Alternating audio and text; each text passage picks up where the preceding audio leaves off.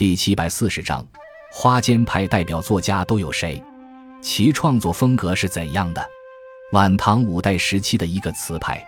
五代十国时期，中原成了群雄逐鹿的猎场，而蜀中地区却相对稳定，经济繁荣，许多文人纷纷避难于此。前后偏安于西蜀的两个小政权，自度无力量统一天下，便干脆沉湎于独立王国的安闲之中，歌舞升平，自得其乐。在这种背景下，以娱乐为主的词便流行起来。后蜀宫廷文人赵崇作选录唐末五代词人十八家作品五百首，编成《花间集》，其中除温庭筠、黄甫松、何宁、孙光宪外，其余全部是蜀中文人。这些人的词风大体相近，多写男女艳情、离愁别恨，婉转低回，香艳柔软，类似于六朝时期的艳诗。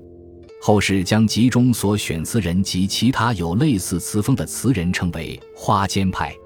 花间派的代表作家是温庭筠和韦庄，其中温词香艳华美，韦词则疏淡明秀，两人也代表了花间派的两种主要风格。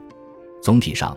花间派词作的文字复艳精工，艺术成就较高，但在思想上格调不高，尤其是一些笔触描写男女艳思时十分露骨，极不符合孔老夫子的诗言志的诗教，被后世骂作是桑间蒲上之音、黄色歌曲。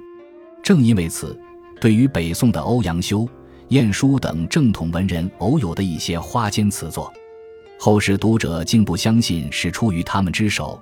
而猜测是别人的伪作。